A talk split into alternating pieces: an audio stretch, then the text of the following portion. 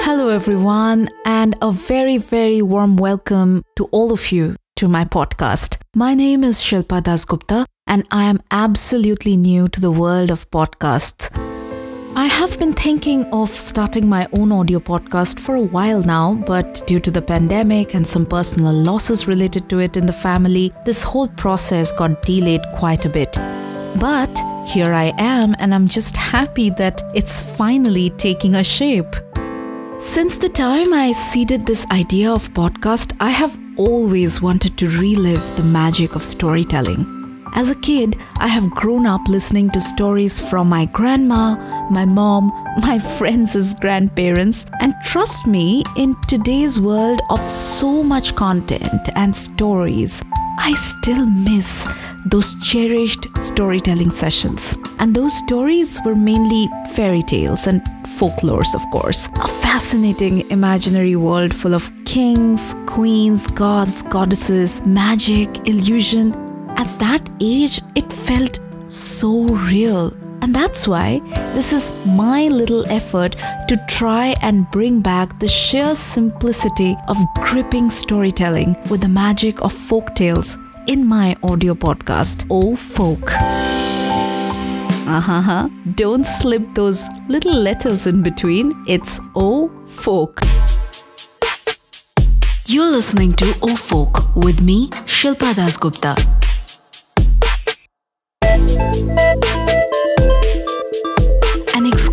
podcast where we walk together down the folk trail with folk tales and vibrant culture stories from across the globe with the magic of storytelling.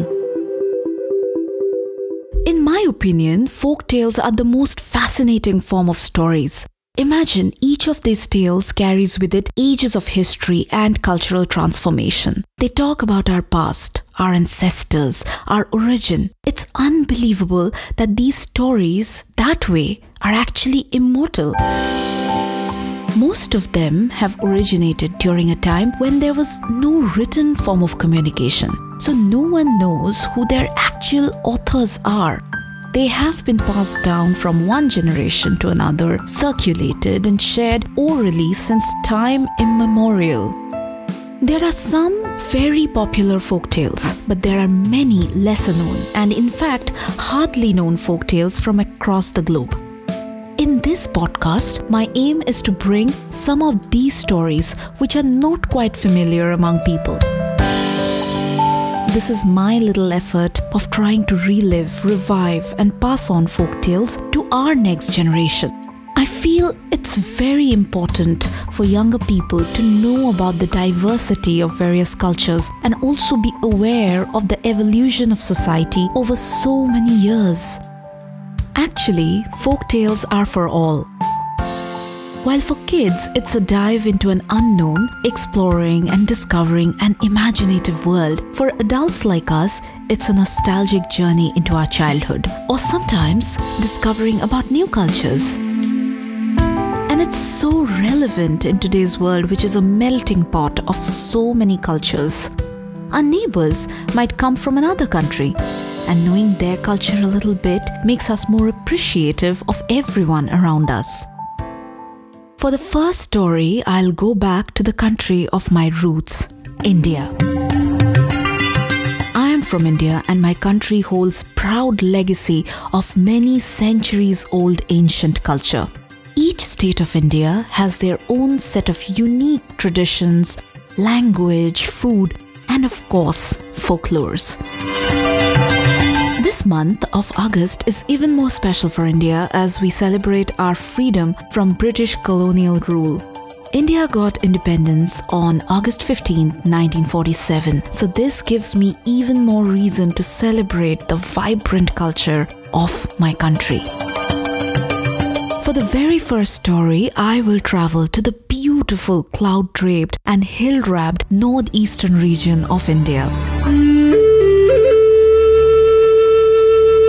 This part of the country is so beautiful that it literally feels like born out of magic. Home to some of the densest forests of the country, rainbow crowned, cascading waterfalls, snow capped mountains, hundreds of years old monasteries, northeast India is ethereal. The region is comprised mainly of eight states Arunachal Pradesh, Assam, Manipur, Meghalaya, Mizoram, Nagaland, Tripura, and Sikkim. And today's story is from the mountains of Meghalaya. Meghalaya, the name originates from Sanskrit word Megha, meaning cloud, and Alaya, meaning abode. So Meghalaya means abode of clouds. What a beautiful name, right? This story is part of the rich folk literature of Khasi tribes. In the past, Khasis had no written literature, so they passed on many of their folk songs, traditions, stories, proverbs in oral form. This particular story is about how the earth was created. Now, every culture has their own version of a story like this or a theory like this, and each of them are extremely fascinating in their own way. Uh, I'm not aware with the language, so I might be wrong with the terms and certain names, so pardon me for that. But my excitement to tell you guys the story cannot go wrong. So let's begin. You are listening to OhhFolk with me, Shilpa Dasgupta. An exclusive podcast where we walk together down the folk trail with folk tales.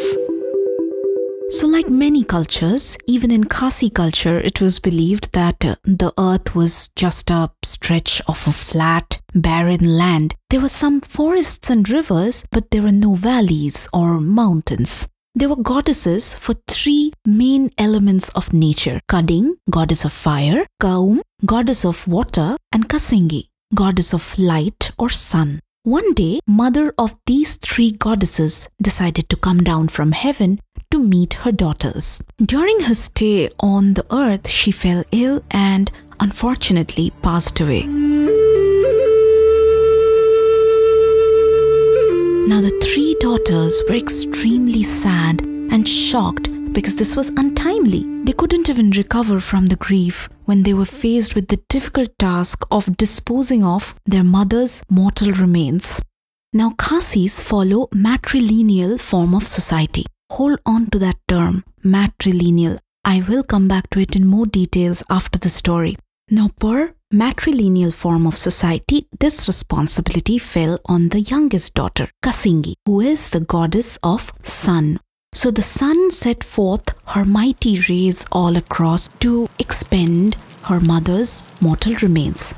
Everything around her, the trees, the bushes, the grass, everything was reduced to ashes except their mother's body.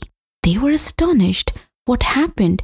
Everything turned into ashes except her mother's body? That's weird.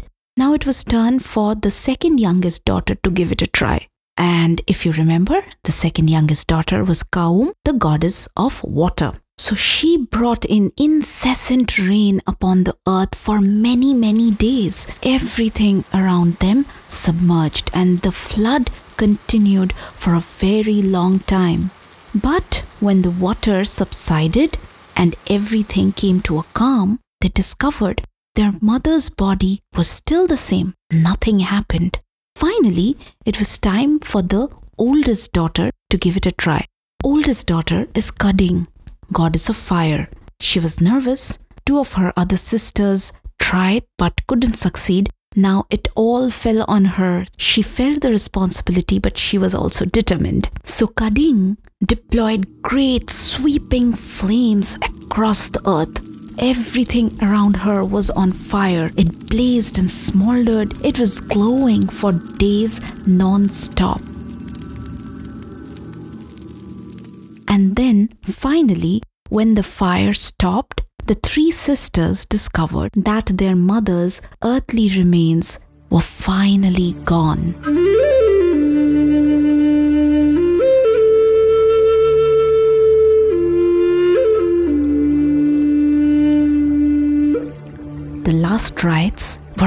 Finally performed. It is believed in Khasi culture that this was the day when the new earth was formed. The dull stretch of barren land was gone. Mountains and valleys were formed. Clouds floated up in the sky, and hues of different colors were seen all around. Trees, beautiful flowers appeared again to cover these beautiful valleys. Rivers and other water bodies also started flowing again, and it was only after this incident mankind started living on the face of earth.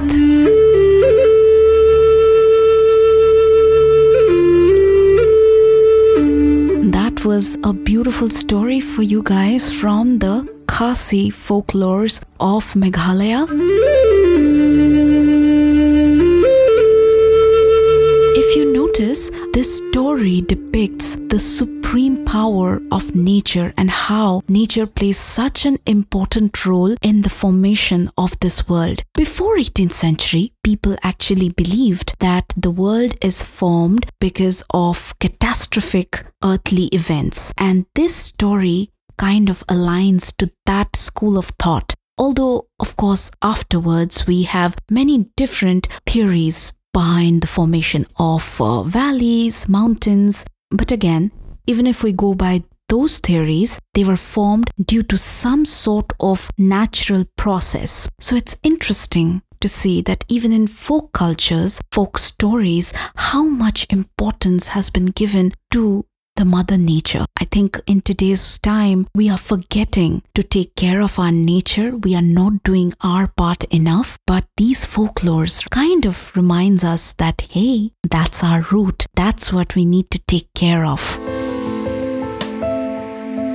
I hope you enjoyed this story as much as I enjoyed telling you this story. But that's not it. Every episode, I'll give out an interesting folk fact, a fascinating info about the tribe or the culture the folk story has been picked from. So, time for this episode's folk fact.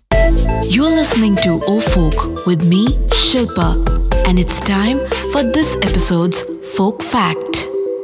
Remember the term matrilineal I asked you to hold on to? Let's come back to that. So, Khasi tribe live under an ancient matriarchal or matrilineal system of society, with women serving as household heads. Interesting, right? In Khasis, older women in a family decide how the earned money is spent and allocated. The youngest daughter of the family is the legal custodian of the family's wealth and inherits property. When a man is married, he moves in the house of his wife's family actually. Kingship is determined through the mother, and clans trace their origin back to grandmothers of the root. And property is handed down from the female line of the deceased mother to her younger daughter. So now you get why the younger daughter had the first responsibility of immersing her mother's mortal remains. Ha! Even in 2021, when we women have to fight every moment for equal rights, equal pay, and let alone just for respect in both personal and professional lives, this traditional Khasi tribe culture is such an inspiration, right? That will be all for this episode. Thank you so very much for listening to me, for listening to this new podcast. Please follow OhhFolk on Apple Podcast, Google Podcast, whichever podcast platform you use. I will be bringing you more such fascinating folk tales and sneak peek into cultures, traditions, their interesting stories. I have so much in store and I am so excited to share all of it with you guys. I'm also very much looking forward to get your feedbacks, reactions, reviews. So do share it with me. Please, please, please do on your preferred podcast platform. And also, please share with your friends and family that there is this new storyteller girl in the town with a sack full of fascinating stories. I will be dropping new episode every other Wednesday, so that's twice a month and I'm also on social media giving you updates about new episodes and more behind the scenes sneak peek. So do follow me on Twitter, Instagram, and Facebook. You can search with ohhfolk underscore podcast or just ohhfolk and you should be able to find me. And in the meantime, you can check out other episodes of OhhFolk. There are fascinating folk tales about desserts. Yes, you heard me right, desserts and more. So catch you guys there as well. And do not forget to do your bit to take care of Mother Earth because this is all we have. This is our home. And we need to do this not just for ourselves, but our children. So take care of the earth, take care of yourself. Goodbye. Stay healthy, stay safe. Namaste.